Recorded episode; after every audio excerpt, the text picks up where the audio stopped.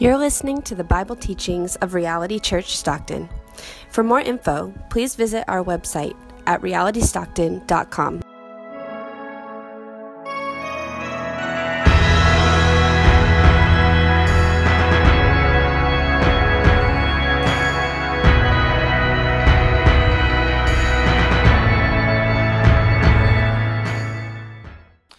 In those days, a decree went out from Caesar Augustus that all the world should be registered. This was the first registration when Quirinius was governor of Syria, and all went to be registered, each to his own town. And Joseph also went up from Galilee, Galilee from the town of Nazareth to Judea, to the city of David, which is called Bethlehem, because he was of the house and lineage of David, to be registered with Mary, his betrothed, who was with child. And while they were there, the time came for her to give birth. And she gave birth to her firstborn son, and wrapped him in swaddling clothes, and laid him in a manger, because there was no place for them in the inn. I didn't practice the name in English. I got the Spanish part down, so. All right. Um, San Lucas, capítulo dos, versículos uno a siete. Nacimiento de Jesús. Aconteció en aquellos días que se promulgó un edicto de parte de Augusto César que todo el mundo fuese empadronado. Este primer censo se hizo siendo Cirineo gobernador de Siria, e iban todos para ser empadronados, cada uno a su ciudad. Y José subió a Galilea, de la ciudad de Nazaret, a Judea, a la ciudad de David, que se llama Belén, por cuanto era la casa y familia de David, para ser empadronado con María, su mujer, desposada con él, la cual estaba encinta. Y aconteció que, estando ellos allí, se cumplió los días de su alumbramiento, y dio a luz a su hijo primogénito, y lo envolvió en pañales, y lo acostó en un pesebre, porque no había lugar para ellos en el mesón. That was much easier. Esta es la palabra del Señor. This is the word of God.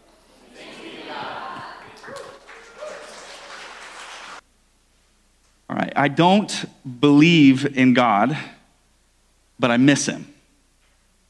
I don't believe in God, but I miss him. This is how an agnostic novelist named Julian Barnes opened his piece for the New York Times. What he was commenting on was how really there's this void in the soul that has been created in uh, our culture by shifts, modern shifts that have occurred recently, particularly in the twenty-first century. Even non-believing masses today miss God. They feel the, this sort of lack in their lives. And what Barnes says is, as belief in Christianity and the presence of Christian witness in the West seems to be decreasing, he notes that a new religion has arisen to take its place. And what he calls this new religion is the secular modern heaven of self-fulfillment. The secular modern heaven of self-fulfillment. And what he describes is it's the development of things like uh, personal relationships that define us. The job, uh, that sexual expression, the, the next opportunity, the success, the stuff. We consume, we accumulate, we fill, we fill, we fill. The secular modern heaven of self-fulfillment. But the question for us today is why? Why this insatiable appetite for more? Why this drive to continue to fill, to fill? And this is not just something that's for those outside of the church. We feel that temptation as well. We feel that drive in our lives.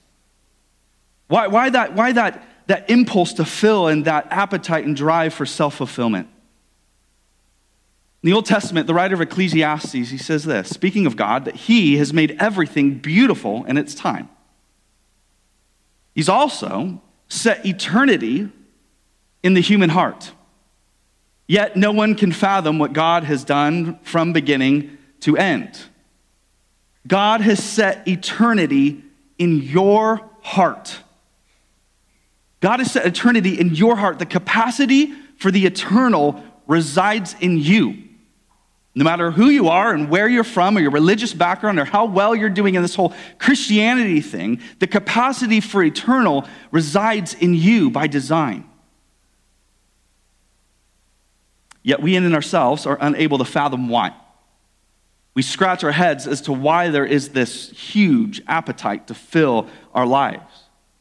And so year after year, we're trying, we find ourselves in this place of trying to fill it with more and more and more. And Christmas is probably the time where it is highlighted most and best for us. A little more shopping, a few more events, a little more, a little bit more busyness, a little bit more stuff, a little bit or a lot more food, and just more and more and more. Fleming Rutledge, she put it this way, these, these longings are powerful and can easily deceive us into grasping for a new toy, new car, new house, new spouse, to fill up the empty spaces where unconditional love belongs. Our longings are powerful. Our needs are bottomless. Our cravings insatiable. You know, what we discover is the more that we grasp for these things, the more these things end up revealing that we are empty inside. The more we grasp, the emptier we feel. The more that we fill our schedules, the more lonely the world feels. It's this vicious cycle. And the cycle continues and continues. We consume, and it only serves to exploit this void that exists in our soul. What I want to mention this morning is Advent calls us into something else, okay? That is our human experience, but Advent is calling us into something else. This is why I mentioned a couple weeks ago, we need to really uh, separate Advent from Christmas season. They, they correspond, and as you can tell, there's a lot of overlap, but at the same time, we can't see them as the same thing. They are not one and the same.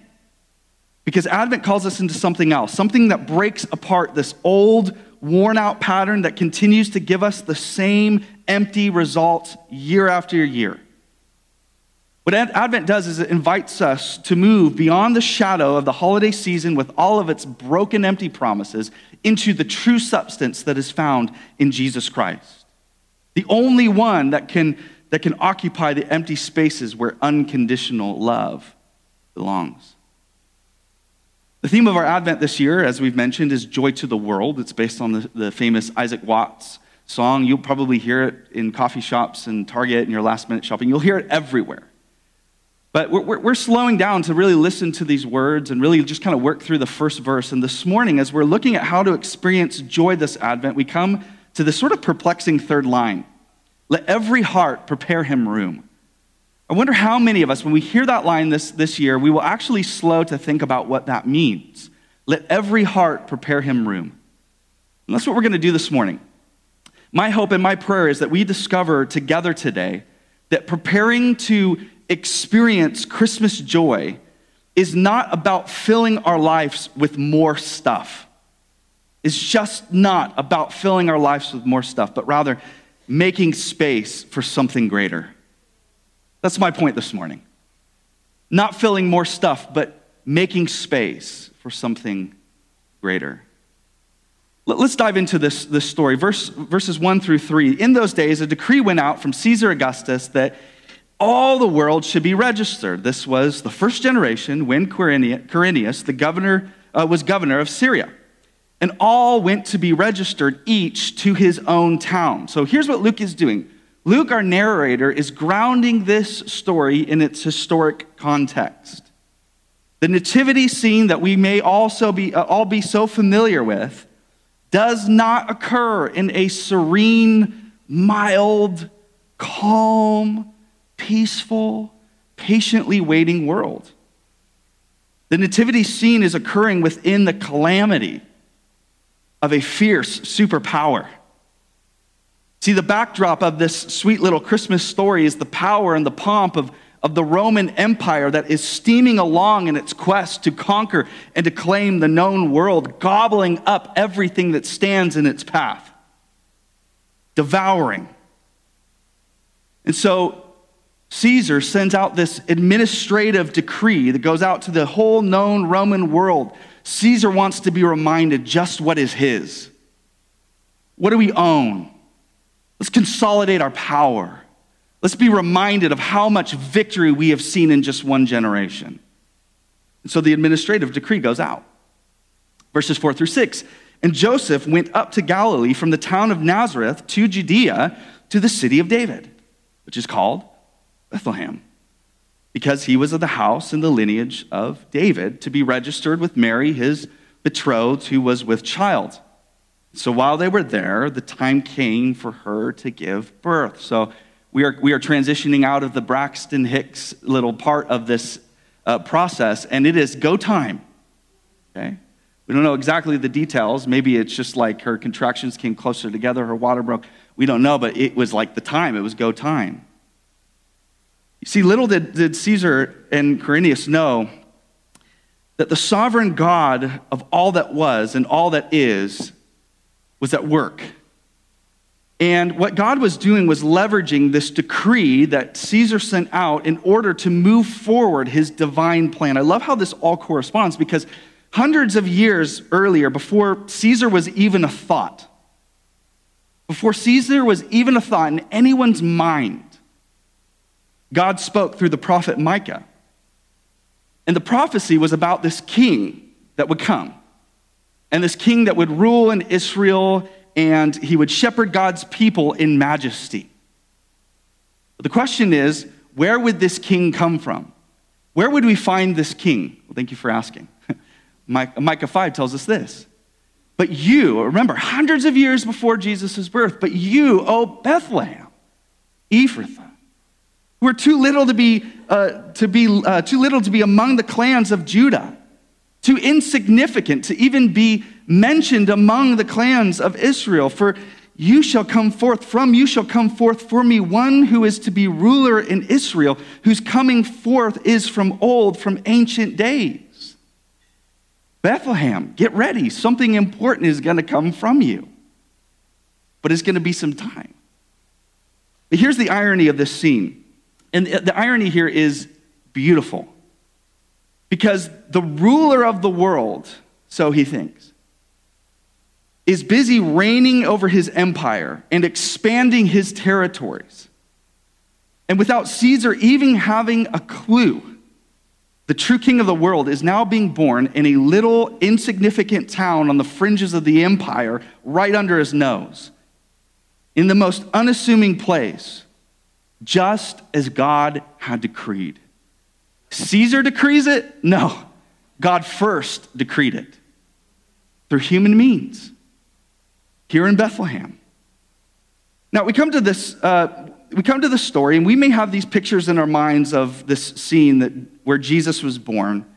Okay, we, we've seen the nativity scene. We've drive, driven past the Spanos compound out there. We, we, we all know what it looks like, right? And so we have these ideas of what, of what this nativity is like. And there's pictures that represent all of, all of creation kind of gathering around. There's people like bending into, you know, even cows are looking in and smiling at this scene here.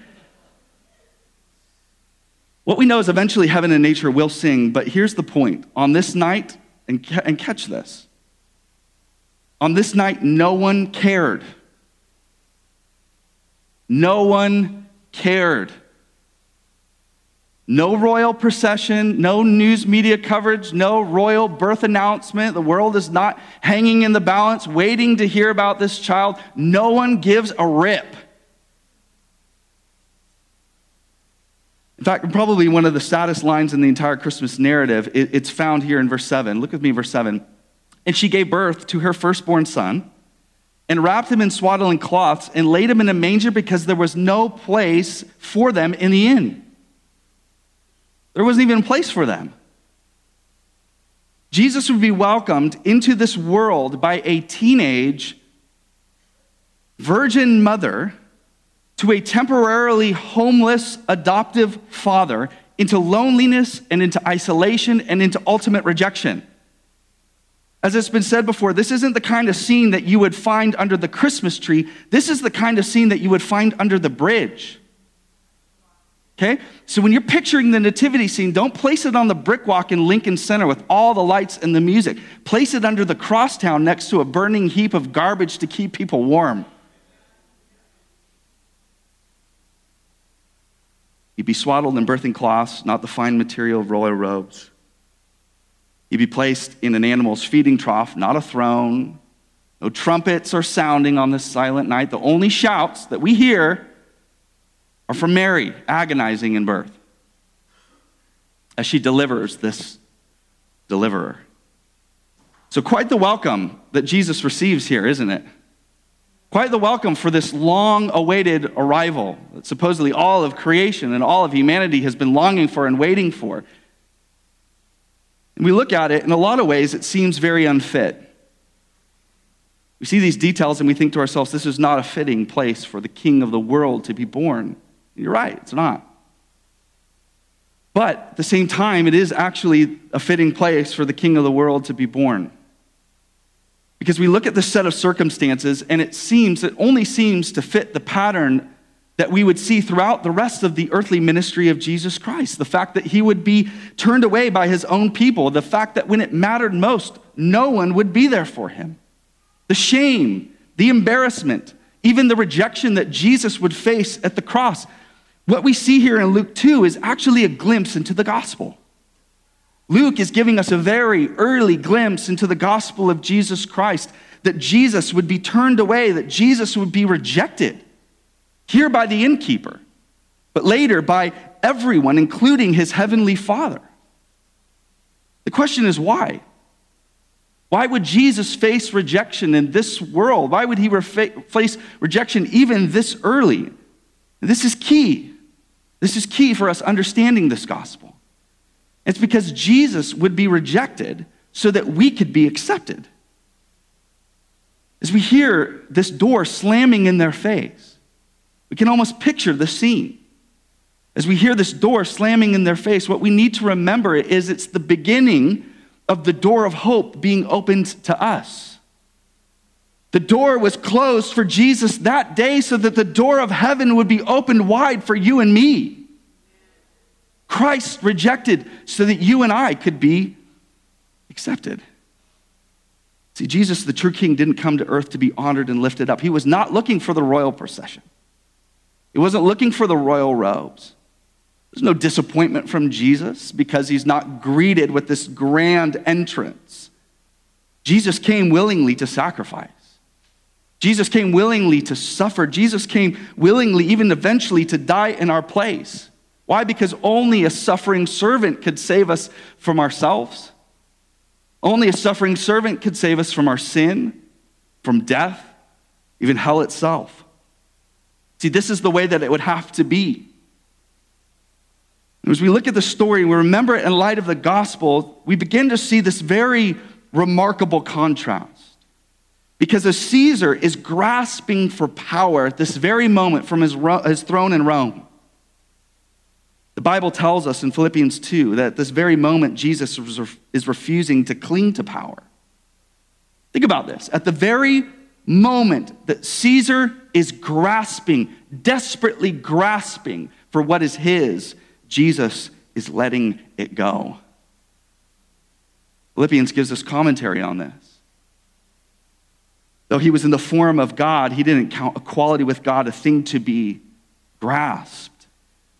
But he emptied himself by taking the form of a servant, being born in the likeness of men. So think about this contrast. Caesar is devouring, gobbling up everything he can, and Jesus is emptying himself. Two very different kings, isn't it? Jesus is emptying himself.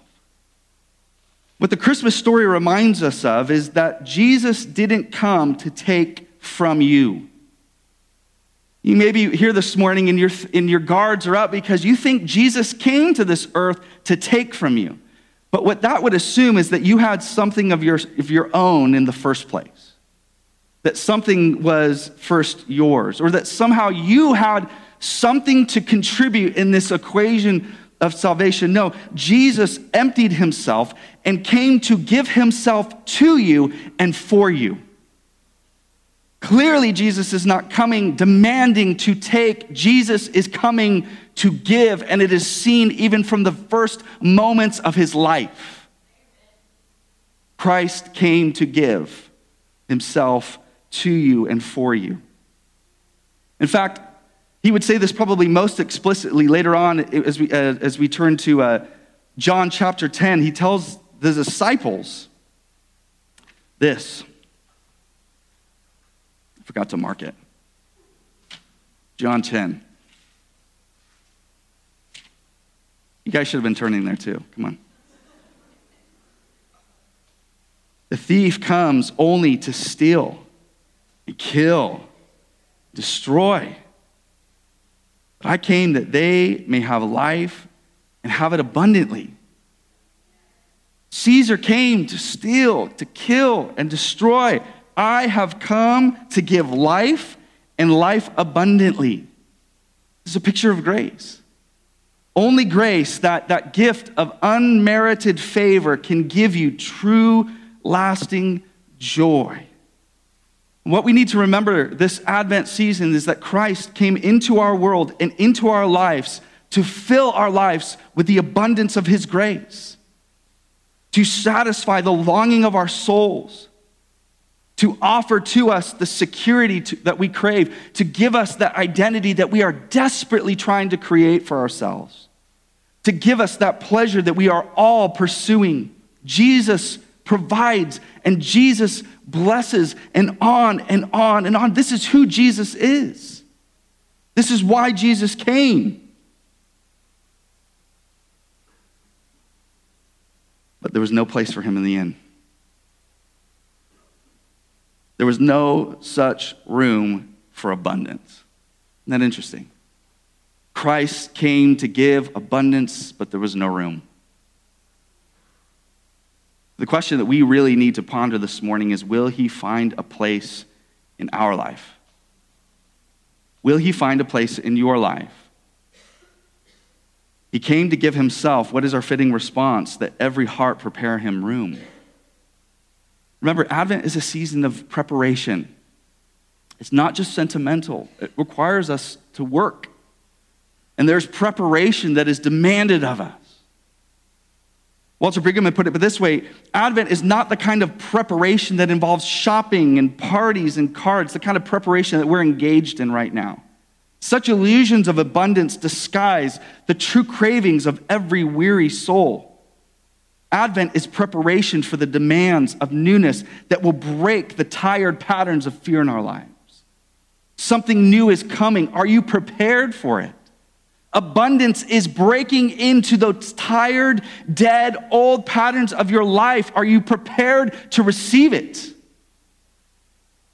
How do we prepare him room? Well, first, prepare to be intruded upon. First, prepare to be intruded upon. Commentators note that the Gospel of Luke, it, it specifically characterizes Jesus' life as this prolonged visitation. When Jesus comes, he didn't come to, to drop in and then leave. Jesus came to reside. This prolonged visitation. We see this throughout the book of Luke. We see this particularly in the story of Zacchaeus. Now, probably your kids remember the story a little bit better than you because there's a song that goes along with it, but I won't bore you with it.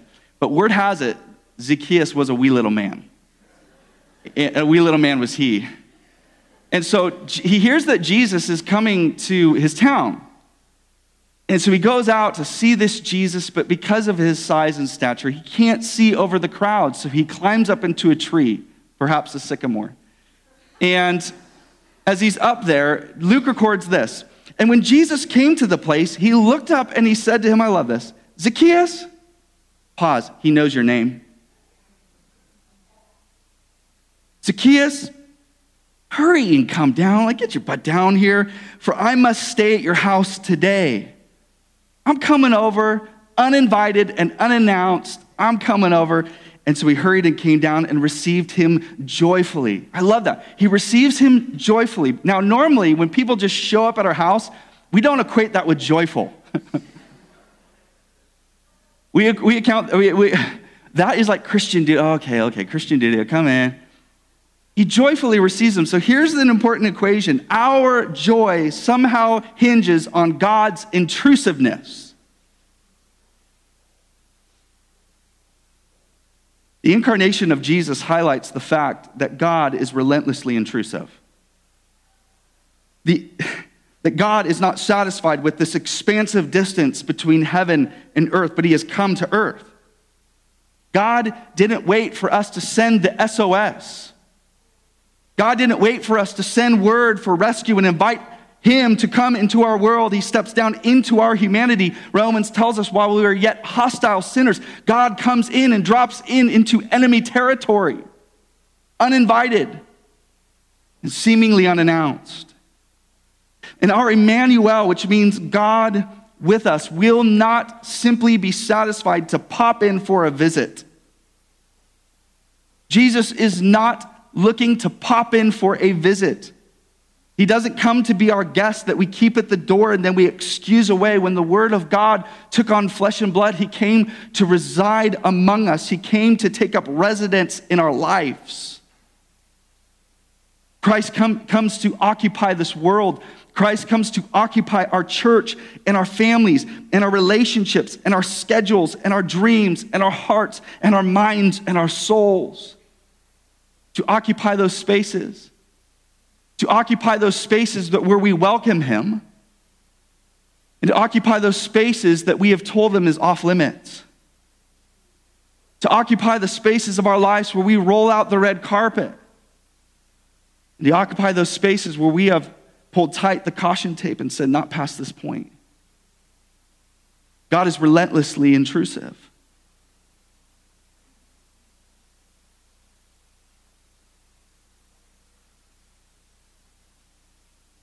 Jesus warns in later on in the Gospels of the sudden nature of his return. Okay, so Advent is not just remembering that Christ has come. Advent is anticipating Christ's return.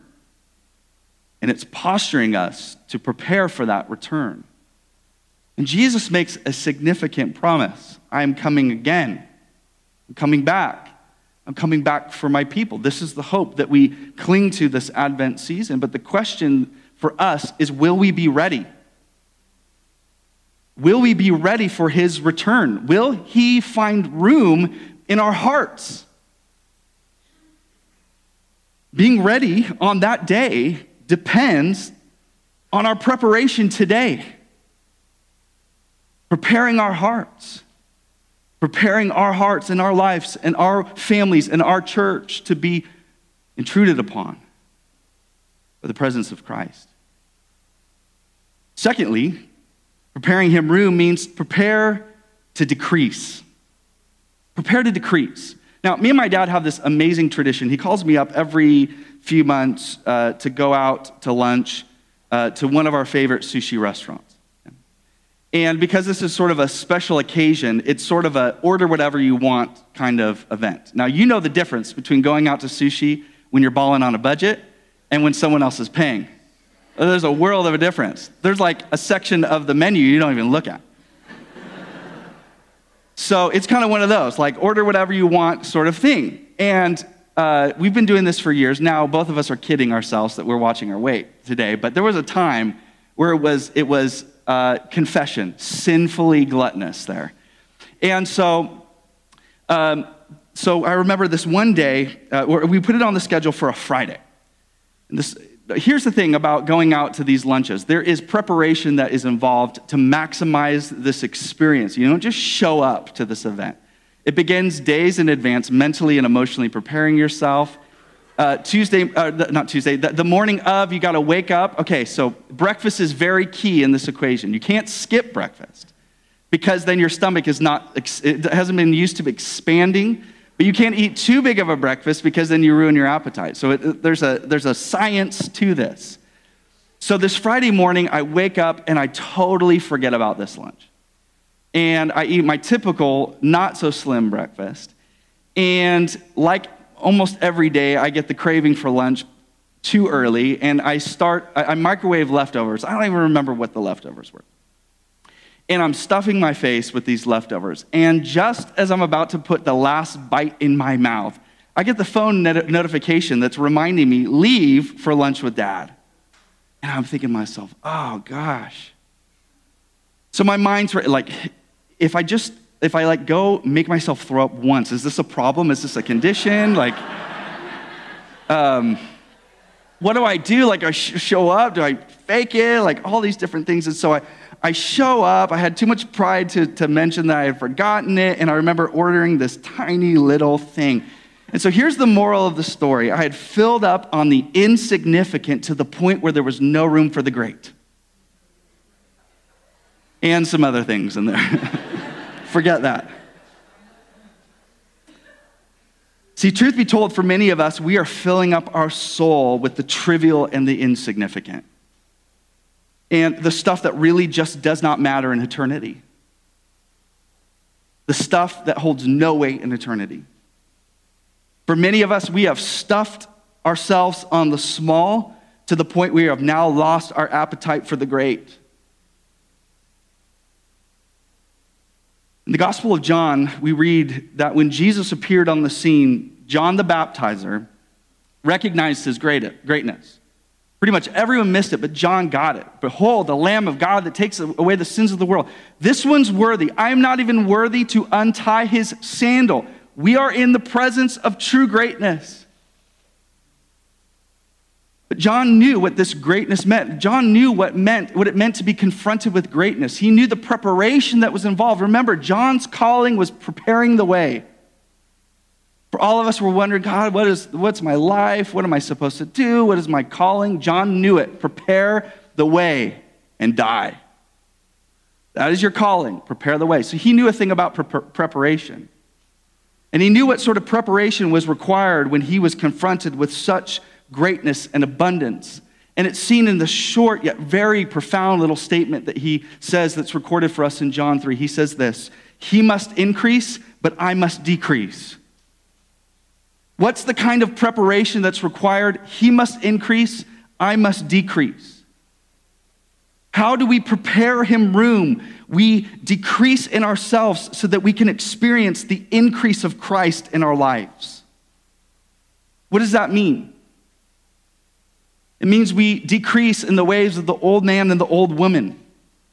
That old, worn out, destructive, selfish pattern of life, so that the life of joy and renewal of God may fill us.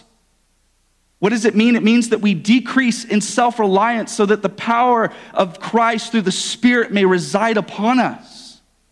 What does it mean? It means that we decrease in our, in our drive for self-fulfillment so that the abundance of Jesus Christ may satisfy the longing of our souls. We decrease in us so that we can increase in Christ. This is the heart of faith. Faith is not what we bring to God. Faith is not what we bring to the table. Faith is not standing before God and saying, look at all these wonderful things I've done with my life. Faith is coming to God with empty hands, ready to receive. Decreased in ourselves so that we can experience the increase of Christ. One author said, if we come to God with empty hands, he will fill them. If we come with full hands, he finds no place to put himself. It's in our beggary, our receptivity, we find our hope. It's in our receptivity we find hope. Third and finally, prepare for unexpected guests. Now, we, we look at this nativity story, and it's as if Luke, the narrator, now go with me on this for a second, Luke is sort of like the ghost of Christmas past. He's welcoming us down the dusty little Palestinian roads into this quiet little town of Bethlehem. He brings us to this scene. Here we are. We see Mary. We see Joseph. We see the innkeeper. We see them being turned away. If we listen closely enough, it's almost as if we can hear the words of the innkeeper saying, "There is no room." We don't know why. Maybe there really wasn't room. Maybe it was the scandal of a teenage mom giving birth in this place. Maybe it was because he knew the family of David and they, they didn't want a part. We don't know. But if we listen closely, we hear these words, no room in the inn. And there we are with Luke, our Ghost of Christmas Past, and there we stand as we see this scene, and, and, and we're thinking, if only this innkeeper knew. If only, if only we could speak up and they could hear us, we would let them know who this person is. What is going on? Like, all of creation has been groaning for this. They've been waiting. All of history has been set up for this moment. God has been leveraging all of history and time for Christ to be born. Don't you know who this is? But even if we wanted to speak up, we wouldn't be heard. It's too late. Or is it? Well, yeah, it's in the past. What's gone is gone. What's happened has happened. And in one sense, this is absolutely true. We can't go back. We can't shake him and say, this is Jesus. We can't stop this from occurring. And in a very different sense, it is not too late. It's not too late. And here's what I mean. Jesus in Matthew twenty-five says this. When the Son of Man comes in his glory, and all the angels with him, then he will sit on his glorious throne. Before him, he will gather all the nations, and he'll separate people one from another as a shepherd separates the sheep from the goats. And he will place the sheep on his right and the goats on his left. Sorry, people on the left. Sheep on the right, goats on the left. And then the king will say to those on his right, come, you who are blessed by my Father, inherit the kingdom prepared for you from the foundation of the world, for I was hungry and you gave me food. I was thirsty and you gave me drink. I was a stranger and you welcomed me. I was naked and you clothed me. I was sick and you visited me. I was in prison and you came to me.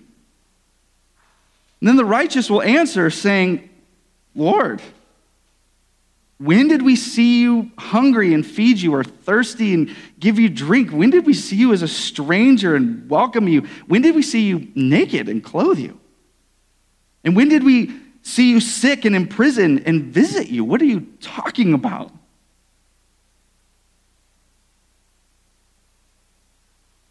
And the king will answer them, truly, listen, I say to you, as you did it to one of the least of these, my brothers, you did it to me. As you welcomed the least of these, you welcomed me. As you cared for them, you are caring for me. Truth be told, we can't go back and, and step into the story and stop the innkeeper from turning him away. What has been done has been done. But we can still prepare him room. How? By welcoming others. How? By creating spaces of hospitality. We prepare Jesus' room when we open our lives, when we open our time, when we open our care and our support and our church and our homes and our tables and the every corner and space of our life to the least of these. Those who have been rejected, those who have been pushed off, to those we say, come, welcome, you are home, you belong. Hebrews thirteen says, don't neglect to show hospitality, for by doing so, by doing this, some have welcomed angels as guests without knowing it. Prepare for unexpected guests. You never know who's showing up. You never know who's showing up. Let me conclude with this. We're talking about preparing him room. I, I want to make this extremely personal. In a letter to the church in Laodicea in uh, Revelation three, Jesus addresses this church that through their affluence and success, they found really no reason to trust and welcome Jesus anymore. And as they continued to fill their lives with the pleasures of riches, and they continued in their self-reliance, somehow, some way, we don't get the details, but somehow, some way, they had pushed Jesus out of the church and out of their lives. Essentially, there was no room for Jesus in their life plan.